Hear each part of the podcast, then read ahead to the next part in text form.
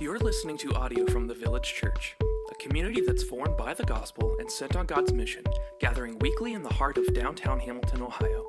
For more information about the village or to connect with us, you can find us online at myvillagechurch.com. Good morning. 2 Peter 3 1 through 13. This is now the second letter that I am writing to you, beloved. and both of them, I am stirring up you, your sincere mind, by way of reminder, that you should remember the predictions of the holy prophets and of the commandment of the Lord and Savior through your apostles. Knowing this, first of all, that scoffers will come in the last days with scoffing, following their own sinful desires. They will say, Where is the promise? All things are continuing as they were from the beginning of creation. For they deliberately overlooked the fact that the heavens existed long ago, and the earth was formed out of water and through water by the word of God, and that by means of these the word or the world that then existed was diluted with water and perished. But by the same word, the heavens and earth that now exist are stored up for fire, being kept until the day of judgment and destruction of the ungodly. But do not overlook this one fact, beloved, that, the, that with the Lord one day is a thousand years, and a thousand years is as one day. The Lord is not slow to fulfill his promise, as some count slowness, but is patient towards you, not wishing that any should perish, but all should reach repentance. But the day of the Lord will come like a thief, and then the heavens will pass away with a roar and the heavenly bodies will be burned up and dissolved, and the earth and the works that are done on it will be exposed. Since all these things are thus to be dissolved, what sort of people ought you to be in, in lives of holiness and godliness, waiting for the hastening and the coming of the day of God, because of which the heavens will be set on fire and dissolved, and the heavenly bodies will melt as they burn? But according to his promise, we are waiting for new heavens and a new earth in which righteousness dwells. The word of the Lord. You all can be seated, and the children can be dismissed to their classes.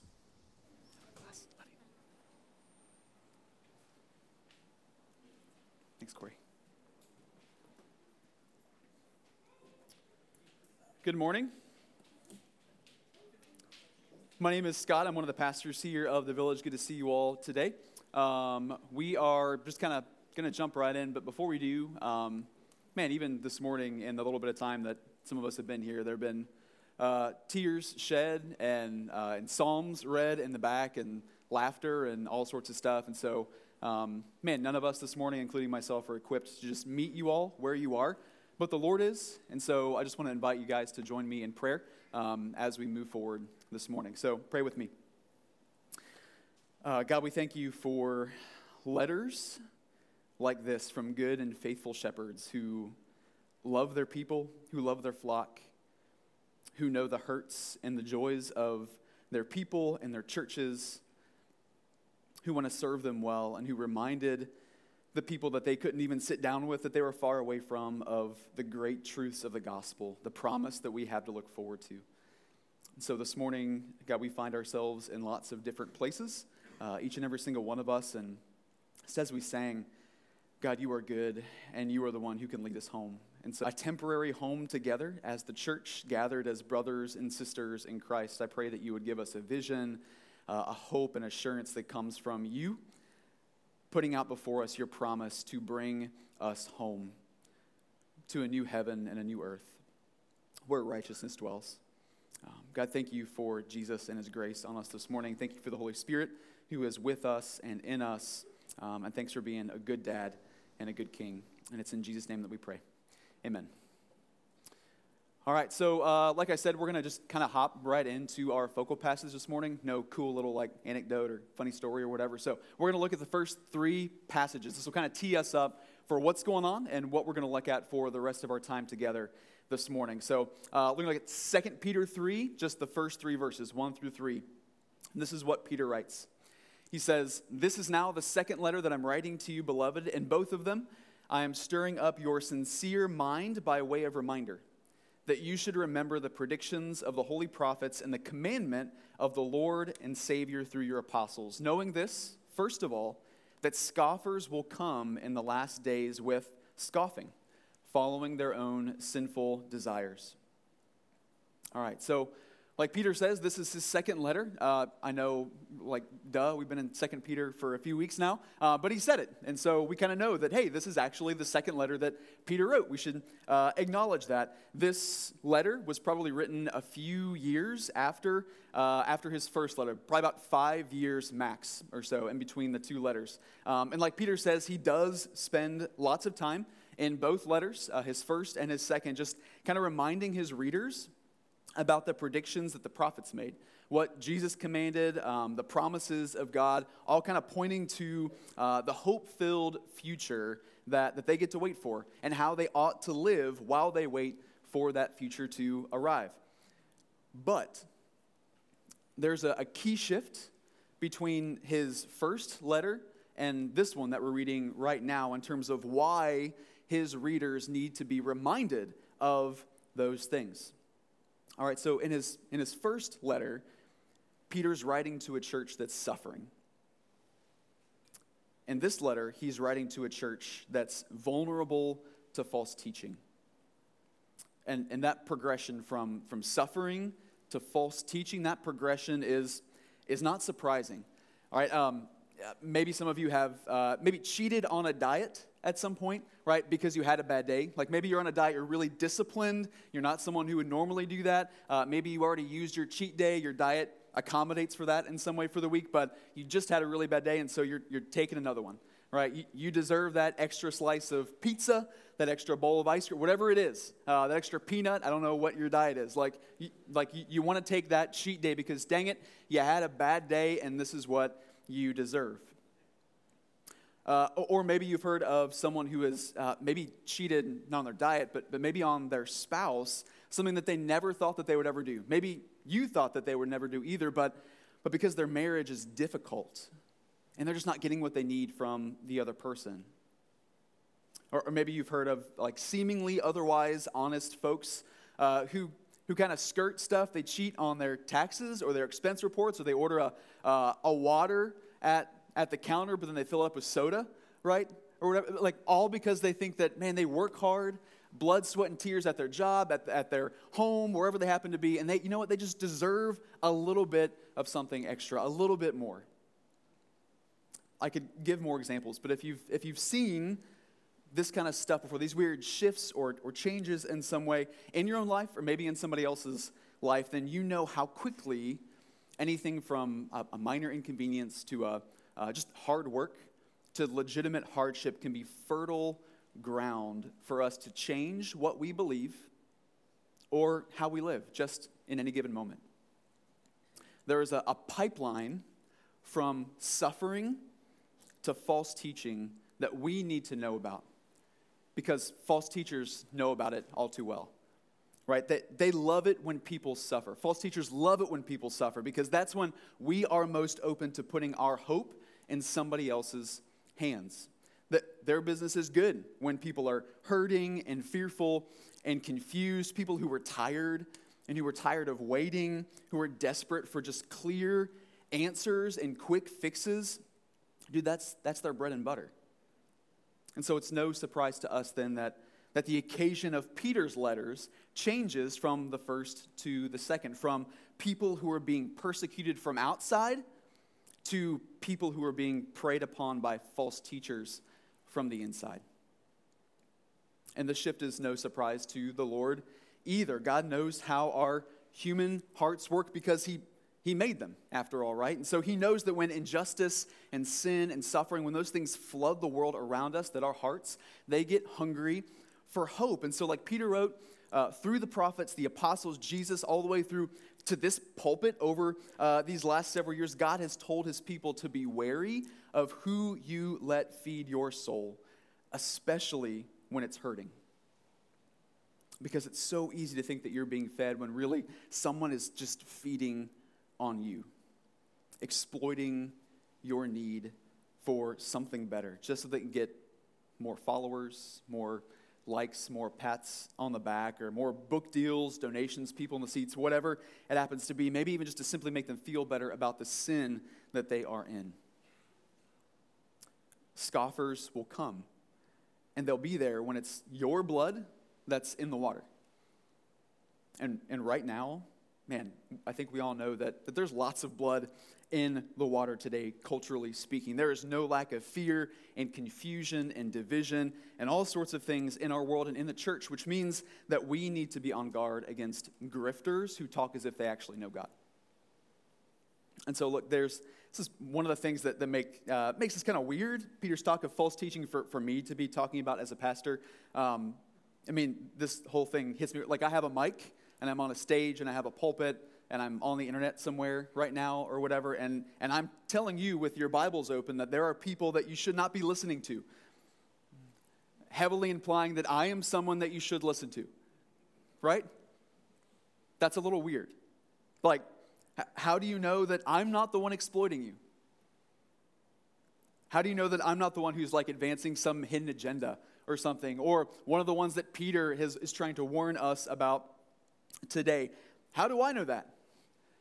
As one of my kids uh, said earlier this week, we were talking about some of this stuff, and they're like, Man, Daddy, I hope you don't become like one of those bad pastors. I was like, Wow, honey, I hope I don't either. Thanks. So, look, I'm, I'm, I'm not unaware of that dynamic this morning, and I know Michael wasn't last week when we talked about this as well. But the thing that makes this even more personal uh, for me, and it, it's you. Because I'm not just a pastor, right? I'm your pastor if you're a member of the village church. There's a, an Instagram account uh, called Nature is Metal. Anybody heard of that before? Seen it before? It's it's essentially like the most gruesome parts of the circle of life that people follow for entertainment. Sick people like me uh, who follow that stuff just to be intrigued and aghast at like, man, this is what's actually going on in the world. Um, and it's it's just kind of crazy. You see some posts, you think you might have like a really tough stomach, but, but do you see some of these things? You think you've seen things, you've not seen things until you followed this Instagram account. Nature is metal. And I promise you that as a pastor today, watching sheep be devoured, especially when they are God's sheep entrusted into our care, hurting sheep, suffering sheep looking to be fed Dude, that stuff makes my stomach just churn. It's, it's equal parts infuriating and heartbreaking all at the same time. To think that some of the folks who, who have come and gone and who will go out from the village church at some point down the road, that they believe that, that they could be better cared for by a wolf in shepherd's clothing. It's really tough. Or to think that even some of you who are like physically here this morning, that, that you might be heeding the voices of authors and podcasters and, and bloggers and just random people on the internet who don't even know that you exist, that some algorithm just kind of brought you to in some way, shape, or form, that, that you're listening to them more than your own flesh and blood brothers and sisters and elders that God has given you. That's hard. Not because I, I, I need to be needed by you or anything, but, but because I know that what we all need is the gospel, girded by sound doctrine and faithful shepherds, and, and personally, tangibly embodied by a community of people around you. And that's not what any algorithm, that's not what any grifter or opportunist has any desire to offer you or give you. And so, in a world that seems stuck just stuck in a cycle of sin and suffering where it's, it's easier than ever for some person on a free platform on the internet to tell you that they know what you need. A big part of my job and Adam's job and Matt's job and Michael's job is to help you know just what it is that we're all waiting with hope, just like Peter is trying to do here with the first century church. And so that's that's kind of what we'll explore together today. Our, main idea for this morning as we go through the rest of this passage of Scripture is that God's people wait according to his promise. That's just our main idea for this morning. And we'll hop into our first point here by looking at 2 Peter 3 4 through 7, the next four verses. All right. So Peter goes on to say, uh, they, these scoffers that are going to come, they'll say, Where is the promise of his coming? For ever since the fathers fell asleep, all things are continuing as they were from the beginning of creation. For they deliberately overlook this fact that the heavens existed long ago and the earth was formed out of water and through water by the word of God, and by means of these, the world that then existed was deluged with water and perished. But by the same word, the heavens and earth that now exist are stored up for fire, being kept until the day of judgment and destruction of the ungodly. And so, our first point this morning is this that God will not overlook ungodliness. It's our first point for today.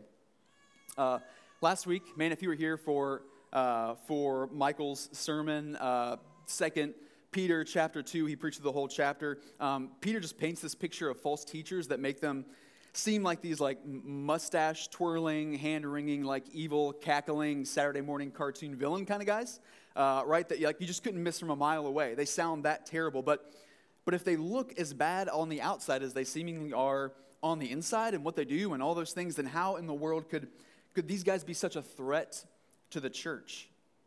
Like what would make them so persuasive to anybody with two eyes and two ears and half a brain, right? Like, there's no way that we could possibly be duped by someone like this. Thankfully, this week we actually finally get a look at what these false teachers uh, are not only teaching, but kind of how they're actually teaching it that makes it so persuasive to folks. And it's not nearly as kind of on the nose as you might think it would be. It might sound like this, Peter writes. Where's the promise of Jesus coming? Abraham, Isaac, Jacob, ever since that they've died, like all things are just going on as they have been from just the beginning of creation. In other words, like nothing has changed. Nothing is getting better. Like the first coming of Jesus sure didn't alleviate any suffering. It, in fact, it kind of seemed to inflame it uh, in some way. And this so called second coming of Jesus, that, that hasn't happened yet. So, so I'm just saying, and that's it. And I just want to be like, but what are you saying? What are you saying? And this is what kind of makes this stuff so slick. These false teachers, the, the scoffers, that they can say things without outright saying them, you know?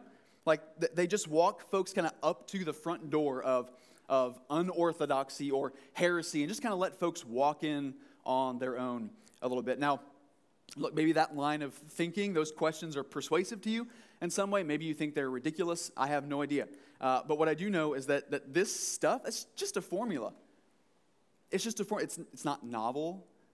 It's not clever. It's three simple steps to just kind of nudge people towards false teaching, on purpose or not. And, and you should know kind of what they are. So we're going to talk about those things. Three, three simple steps to false teaching. Don't do these things, all right? Okay, don't do them. I'm not telling you to go home and this is not application, all right? Uh, this is for you to know. Uh, okay, so in one hand, just hold up a, a personal experience or some common hope or a, a, common frustration or some present reality that just a lot of folks agree with. Like, man, man, things are bad. Things don't seem to be getting any better either, right? Just acknowledge that. Yeah, everybody agrees with that. And the other hand, just quote a Bible verse, say something Christiany, right? Use words like creation and the fathers and pretend like you know something about like Bible history and all that stuff. Uh, and then, just three, all you do is you just kind of hold both of those things up next to each other and you see kind of where they land, whether, whether they fit together or whether they don't. And then you just, you kind of make some observation about how they go together or how they don't in some way. And you might make a, uh, an external explicit declaration of some kind, but, but if you're really, really slick, what you do is you ask uh, an open ended question because you don't want to seem too preachy. You don't want to seem too unorthodox. So you just ask an open ended question that simply makes your conclusion just possible. So, man, if, if things haven't been getting better, and man, even though Jesus said he was going to return and fix all this stuff, where's the promise of his coming? And you just kind of leave it at that. Are we still waiting? Is that a thing that we're still waiting for? Is that happening? Has it already happened? Is, it sounds innocent, right? But, but we've heard, we've also heard this before. In the very first book of the Bible, many of us are familiar with the question did God really say? It's just another version of that. And, and you can do all of that, those three little simple steps. You can do that in a 60 second TikTok video. Or you can write an essay on Facebook and do that. Or you can, you can write a whole, and that is really, at the end of the day, just an oversimplified, shallow treatment of the deep and complex things of God that, that humans have been wrestling with for thousands and thousands of years. And the impact of that three little step bit can be the slow and steady unraveling of someone's confidence in the Lord. Now, look, if you if you've known me for any length of time, then I hope you know that what I'm not saying here. What I'm not saying is that Christians should live with their heads in the ground, right, buried in the sand, just unaware of what's going on in the world or in the church and refusing to ask or answer really hard questions, right? There is a way to ask, did God really say?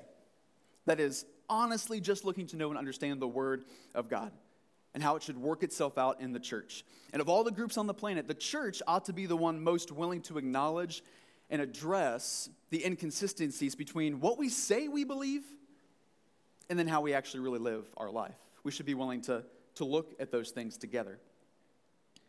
That's, man, that's why we taught a class on faith and politics leading up to the election last year. That's why we talked about gender and sexuality stuff earlier this year, not because that's fun, not just because it's trendy or whatever, but because the church ought to reckon with these things and reckon with them with a sincerity of mind that they deserve. Not in three little steps, but in hours spent together, talking, teaching, after years of listening and reading and studying. And even then, that's not all that needs to be said about all those things.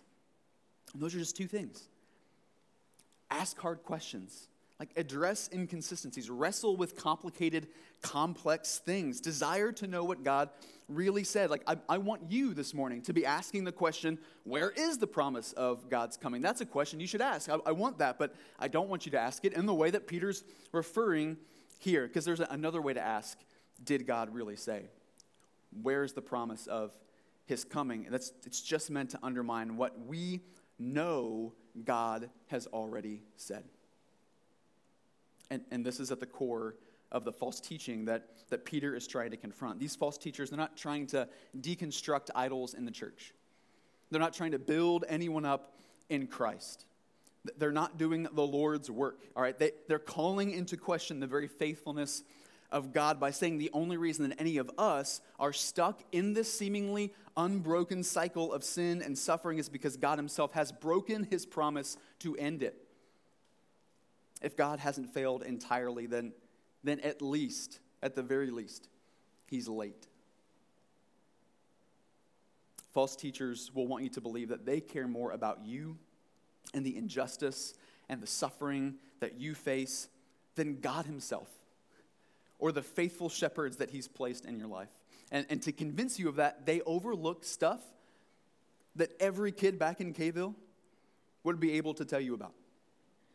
Right? These folks are saying that God's never done anything to put a stop to ungodliness since He made the planet. So, uh, if you could, don't do this. Bust open a door back there in Kville and ask one of the kids who Noah is. They will tell you. Hey, remember that guy, like that God spoke to when, when God was like really ticked that, that that the intention of every heart in the world was evil, and so He wanted to cleanse the entire world to get rid of injustice and sin and all those things. Yeah, like I remember that. Kids don't forget that stuff. Kids remember those things. But here we have grown adults who've sat in, in church or synagogue, you know, their whole life, claiming that God's done nothing in history to prove his commitment to judging the ungodly. That's literally what the flood was. Right? It was washing the world of evil and injustice. And so leaving that part out, that's not an oopsie. That's not an accident. False teachers don't, don't accidentally overlook facts like that. They deliberately leave them out. Why would they do that? Because at least here, who we're talking to, they're not trying to, to dupe agnostics or atheists or New Agers. They're not trying to, to dupe non believers. They're trying to dupe you. And they know that if you are sitting here week after week under the word, then you probably care about what the Bible says. And so they'll take a, an exacto knife to scripture and they will butcher their Bibles so that you might believe something they know full well that the full counsel of God outright rejects. They're, they're not doing God's work, right? they're undoing it three little steps at a time. So, on the surface, like this stuff, again, should not be persuasive. Why is this stuff so persuasive? Our big cable classroom could like tear these fools to shreds, right? If they showed up here, they would, they would tear them to shreds. But, but it is persuasive. And it was persuasive. This is why Peter had to write all this stuff in the first place and make, make a big deal about it. And so if you're sitting here thinking like, oh, like you're too smart to be duped, I would never be convinced by some of that stuff, then you are exactly the kind of person that Peter wants to warn because your guard's not up. My guess is that the early church probably knew just as much about Noah, if not more, than you do, right? And yet they found themselves in danger of believing a claim that leaves him out of the picture entirely and, and undoes the only future hope that God has promised. How is that possible? Look, false teaching uh, isn't so deeply persuasive because of what you do or, or don't know. that's part of it. Like, in fact, the, the truth is that if we've been soaking in truth, like when things are going pretty well, that when it comes to suffering, that's the stuff that, that actually keeps us anchored, that doesn't let us drift away. And so, man, be in the Word. Soak in truth of the Scriptures. Know the Lord. Pursue after Him. Know about Him. So, so that's part of it. But but look, false teaching is, is ultimately so persuasive because it appeals to what your head and your heart already believes apart from Christ. It appeals to what feels natural or what, what seems to be happening on the surface. And, and for these folks in these churches at this time, it apparently sounded probably like this that, that God has overlooked you. That God, at least as you've known him to be, that he has been unfaithful to you. Because if he really cared about all of the ungodly things that are opposing you or oppressing you, if he was actually concerned about sin and suffering in this world, then life wouldn't be this way. He wouldn't have let that happen, he wouldn't tolerate it. You're tired of waiting, waiting on the Lord, waiting the way that God's told you to wait. So maybe, maybe he's not coming for you. Or maybe we've just misunderstood who he is or, or how we're supposed to wait if we're waiting for anything real at all. And for some of us in this room today, these are familiar thoughts, not just things that were thought a couple thousand years ago. And when, when someone validates this for us, especially if they're able to slap a couple Bible verses on it, right, and, and posture as some kind of authority in some way, man, it, it opens up the door to a whole lot of things that we never thought we'd ever believe or say or do. And it really doesn't take much convincing if we've already let suffering or sin or, or, any number of things that has happened to us or is going on inside of us, if we let those things mold us and give us the heart of a scoffer. It's, it's interesting, Peter does not refer to false teachers here as false teachers, he refers to them as scoffers if you take away their audience, take away their platform, take away their credentials and their book deals, all the other stuff, what are you left with? It's somebody who doesn't want to wait for the Lord and would rather follow their own sinful desires without the fear of, of ever being held accountable. So, look, if, if I wanted to convince myself that, that I could live my life however I wanted to and, and wouldn't be on the hook for, for any of it, then you know the first thing that I would do? I, would undermine any sort of notion of future judgment where I might be on the wrong side of it. That's what I would do.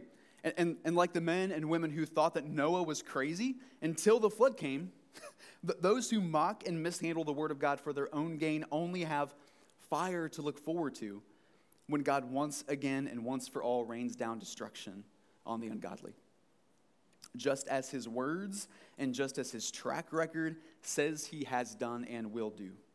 God will not overlook ungodliness. This, this is a fact.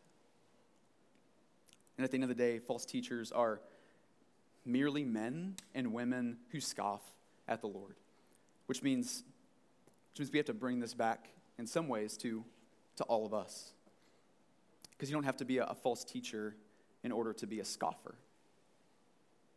And your heart doesn't need help from a false teacher in order to believe false things. And so we ought to examine the posture of our hearts this morning, not take anything for granted just because you're sitting in church and you might be able to quote a couple Bible verses or talk about Jesus a little bit. Is your heart scoffing at the Lord? Are you deliberately overlooking the facts of Scripture? Are you even looking at Scripture? You, will miss every shot that you don't take, and you will overlook every Scripture that you never read. How has suffering impacted your relationship with the Lord and with His church? Have you let hardship and outside voices disciple you? Change what you believe, excuse the sin that's in your life, convince you to put your hope somewhere new or different. Lots of questions, and those might be unsettling or uncomfortable to ask, but, but we're asking them today. We're not asking them on the day of judgment. Could be today, just saying. But it's not happened yet. So, as far as I know, today, today is a day of, of patience and grace and opportunity for repentance and belief in the living God who wants you to know that no matter what you're waiting for, he is, in some sense, He's waiting for you. He will not overlook any ungodliness, and yet, right now, God is at work patiently fulfilling His promises that He might not lose any single one of us. And that is point number two this morning that God is at work patiently fulfilling His promises. Peter continues in verses 8 through 10. He says this, but do not overlook this one fact, beloved. So he's telling the church, don't don't miss this fact as some other folks miss facts. Don't overlook this one fact, beloved, that with the Lord, one day is as a thousand years, and a thousand years as one day. The Lord isn't slow to fulfill his promise, as some count slowness, but he's patient toward you, not wishing that any should perish, but that all should reach repentance. But the day of the Lord will come like a thief, and then the heavens will pass away with a roar, and the, and the heavenly bodies will be burned up and dissolved, and the earth and the works that are done on it will be exposed. Some heavy stuff.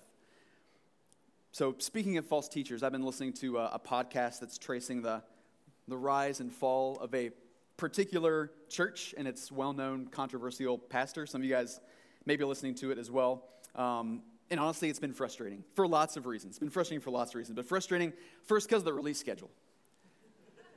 like, okay, I, know, I now know who's actually listening to the podcast by who's laughing.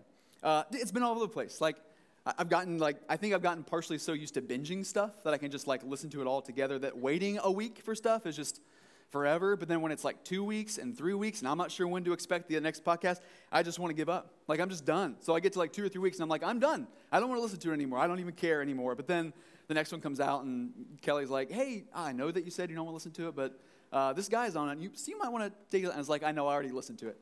And so, like, just hooked right back in again. But the other thing that's frustrating is, is watching other people's reactions to it. Like, not just to each episode, but just like, but folks prematurely declaring where the podcast is headed and what the producers, the ones who are making, what their conclusions are going to be, all this other stuff. And it's, they're literally still recording interviews and figuring out what they're going to say, right, for, for the rest of the season. They don't even know where they're going with this stuff or what all is going to be in there. And it just, frustrates me as somebody who wants to let storytellers, uh, journalists tell their stories. That's why I hate spoilers. Kelly, that's why I hate spoilers. Can we just let them finish? Can we just let them finish before we decide to cancel them? Right? Can we let them say all that they want to say before we judge them for, for what they haven't even done? Yeah, and so, gosh, like, and just impatience on full display in me, uh, all over the internet for those who are listening to that stuff, just not wanting to wait till the end, not wanting to wait till the next episode all kinds of stuff. And so I just have to wonder like how frustrating it must be for the Lord to have 7 billion critics frustrated with how he's telling the most beautiful and comprehensive story ever written. Right? With how quickly it's moving along or what he's letting other people do or what he's doing or not doing or timing and all that stuff like and we forget as we wait that behind us right here right now behind us is a whole human history and an eternity past and in front of us is God knows what and eternity future. And so, man, the only one who has eyes on all of that, it's one person, and that's the Lord. So while false teachers do deliberately overlook the clear fact of God's judgment, Peter says that we can, we can begin to accidentally overlook the facts about the nature of God and, and this mission, his mission that he is on.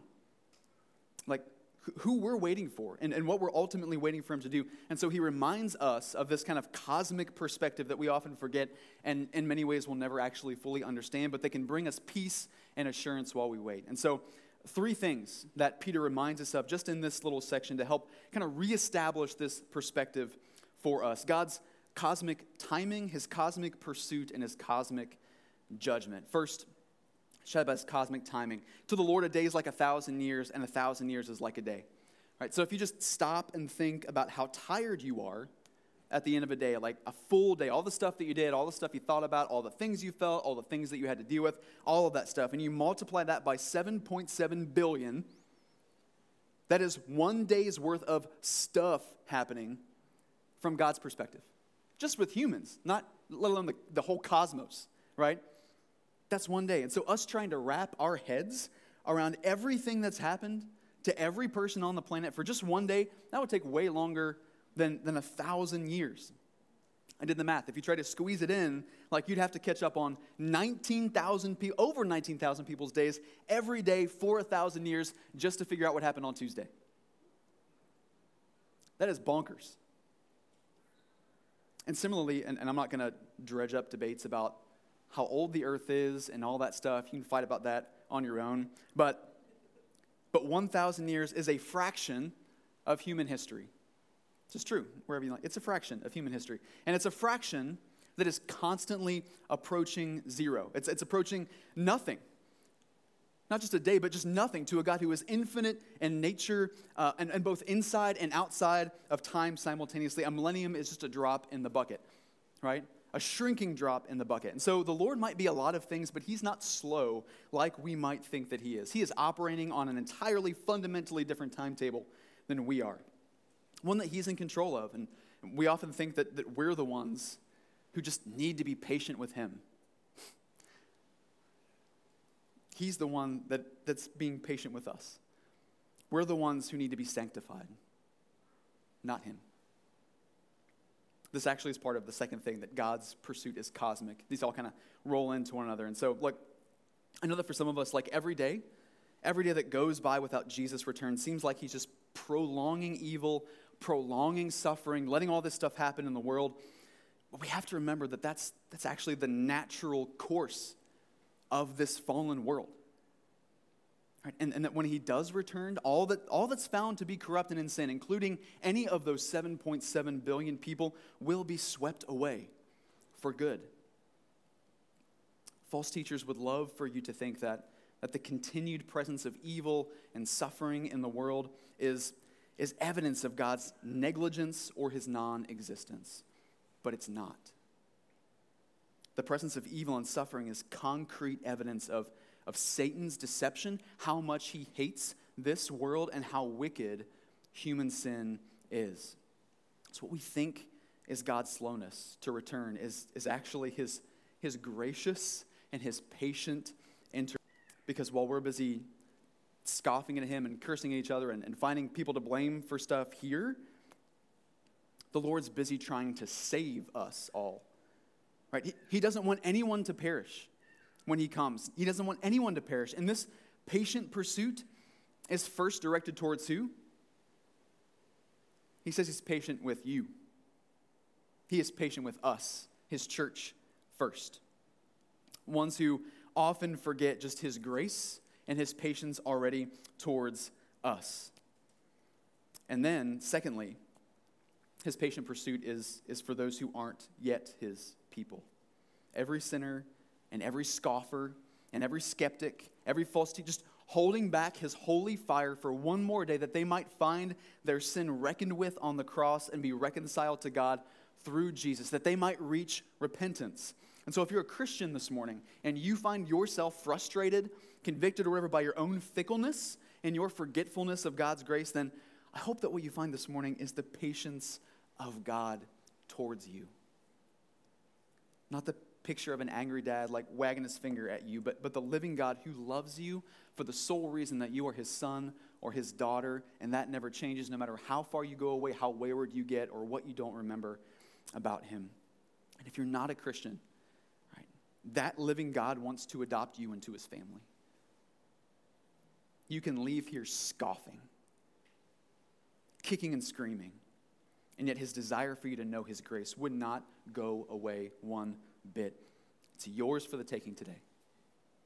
And the only thing that's keeping you from that, it's not the Lord. He stands ready to, to forgive.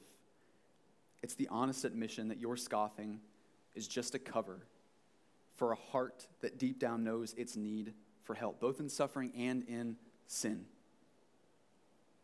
Enjoy the patience. Take hold of God's patience while it's still today, because tomorrow is not guaranteed. At some point, one more day will be the last day. And everything that God's been holding back will rain down in a way that we can't even begin to comprehend. And this is the third kind of perspective shaper for us it's, it's the, just the sheer cosmic judgment of God. It will be sudden, it will be total, it will be unavoidable in heaven and on earth, and it will be irreversible. If there's some evil that you think God might might have missed or some injustice that has gone unrectified in some way or some personal sin that you think that you've, you've hidden well enough, it will all be exposed and it will all be reckoned with if it's not been, we know going back. The thing that scoffers said would never happen will be the thing that they'll wish had never actually happened. This is a cosmic perspective of God that Peter gives to a people who can be easily persuaded by a false teaching that honestly doesn't see past the end of its own nose lots of times. Right? What you've seen in your life, what you what you've experienced, the sliver of human history that you're aware of, that stuff matters. But if you're going to build a life or a theology or a hope based merely on what you are able to observe or experience in your own life and how your brain chooses just to interpret that, then you're going to overlook the fact about who we get to wait for. The nature of God revealed in Scripture through Jesus himself and how he, in his patience, is actually waiting for you. God is not overlooking ungodliness while we're sitting here waiting. He is waiting for our good, holding back his wrath and patiently fulfilling his promise, and helping us to fulfill our great commission to, to make and mature and multiply disciples, to spare all that he can as he moves creation towards a bigger, fuller sense of cosmic justice. In these last days, scoffers will come, and one day God will come. And as we'll see in a moment, there's, there's more to his return than mere destruction because a new creation will come as well. Read with me the last uh, bit in our focal passage this morning, verses 11 through 13. Peter writes this Since all these things are thus to be dissolved, what sort of people ought you to be in the lives of holiness and godliness, waiting for and hastening the coming of the day of God, because of which the heavens will be set on fire and dissolved, and the heavenly bodies will melt as they burn?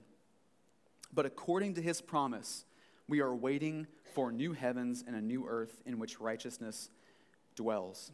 Our third point this morning is this that God has freed us to wait with godliness. Uh, before Kel and I were at the village, um, and maybe for a bit at the beginning, we used to use the phrase a lot um, it's all going to burn.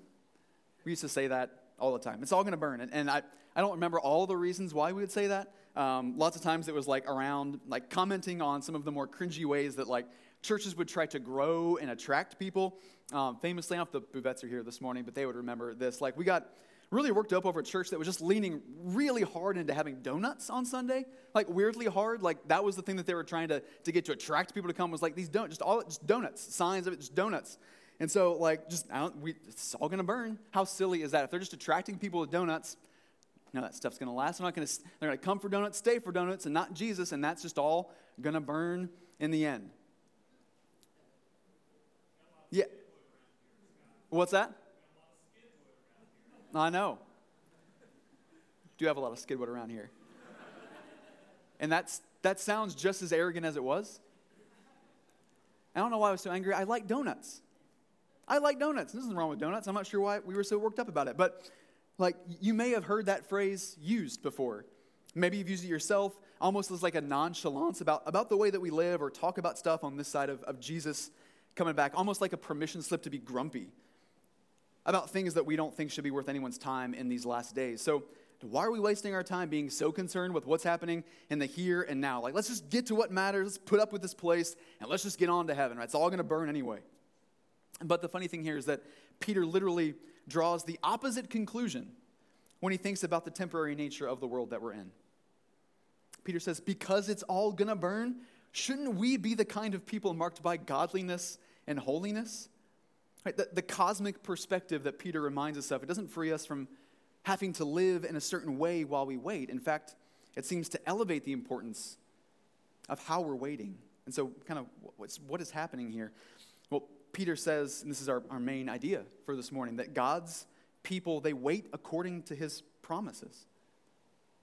In other words, how we're waiting depends on what we're waiting for. And for too many Christians, what we're waiting for is, is just, it's only the wrath of God to come against the ungodly. And, and everything that we're grumpy about, and that's kind of it. That's our vision for what happens in the future. And when in reality, what Peter is saying that we should be waiting for are, are the new heavens and the new earth in which righteousness dwells. Many of us are, are looking ahead at the coming of the Lord, and we're really just waiting to get some bad news over with. When, when we ought to be waiting, even wanting to hasten, Peter says, like, hurry it up, the arrival of the best part of God's good news, the coming of a righteous king and the arrival of his righteous kingdom. Right? And you can, reveling in the destruction of the ungodly, grumpy, or reveling in the hope of righteousness that you get to stand in right now because of Christ, but you get to look forward to enjoying, and you want to see that happen, you want that to come as quickly as it possibly can. Look, I know, I know that talking about fire raining down, heavenly bodies melting, everything dissolving, like that does not sound like good news to be excited about. Um, the day of judgment sounds pretty terrible. The New Testament keeps referring to it like a thief coming in the night for crying out loud. So for many people, like that's that's not going to be a good day. But what's happened in the church is that the church has come to believe that it's not something to look forward to either, that it's somehow bad news, that it's something to be avoided or embarrassed about or ashamed of when we're talking to other people about the faith, just beyond using it as like a scare tactic or to try to scare someone into living a certain way or believing a certain thing. It's just something we'd rather shove in a drawer and forget that it's there. But that shouldn't be the case. In a cultural moment, like stirred up by fear and division and suffering more than ever, and more aware of how that stuff is going on across the globe, man, business has never been better for folks wanting to exploit our desire for, for someone with answers who can fix it all. And, and it's the same cultural moment that makes the good news of God's commitment to cosmic justice, cosmic heaven and earth justice, more potent than ever. Judgment it's the necessary run up to the new creation. You can't have a world where righteousness dwells if you don't first rid that world of all that's sinful and corrupt. Part of setting all things right is removing everything that is wrong. While these things are, are, are both good things on their own, they are not two totally disconnected things. Washing away what's old sets the stage for something new. The elimination of all that's ungodly is for the preservation, for eternity, of all that is godly the source and spread of sin and suffering is banished. And then it's replaced by the righteousness of God and his people forever. Why are we embarrassed by this? Why do we act like this is bad news? Like, especially when God has gone to great lengths to make the good news of grace a central part of it. Not, not exploiting us like every other false teacher and every other religion out there, but paying the price himself, laying himself on the line as the one who can and will set it right, being willing to die so that we might live forever. The gospel is the opposite of every false teacher, and it's the answer to every scoffer, and it is the hope of every disciple that we should be screaming about. On the last day, the thing that those who were still scoffing at that point said would never happen, that will become the thing that they'll wish had never happened. And yet at the same time, it's also the day when what, what's so often, many of them say they want for us more than anything and are willing to sell us at the cost of, of ourselves or our conscience, our money, or whatever, that will finally become a reality. A world set right in which righteousness alone dwells. And the craziest thing of all is that today in Christ, God offers every scoffer a place in that world. And He frees those of us who already know that we're inheriting that world to not only be the ones who let them know, but to start living as if it's already here, because it is, in part. And it is promised in full. We get to wait according to God's promise. And not only is the promise good, but it is also guaranteed. It's something that we do not have to worry about. It is done, it is locked up, it is secured. The moment that Jesus took our sin to the cross, overcame death in the grave, and rose to new life and to the right hand of God, new creation began to, to break through. And we got a glimpse of what awaits all of us who place their faith in Him. So if you're looking for the promise of His coming, the question that I hope you're asking this morning, then look to Jesus, who not only said that He would come, but went to the grave so that He could triumphantly come over all that opposes and oppresses us.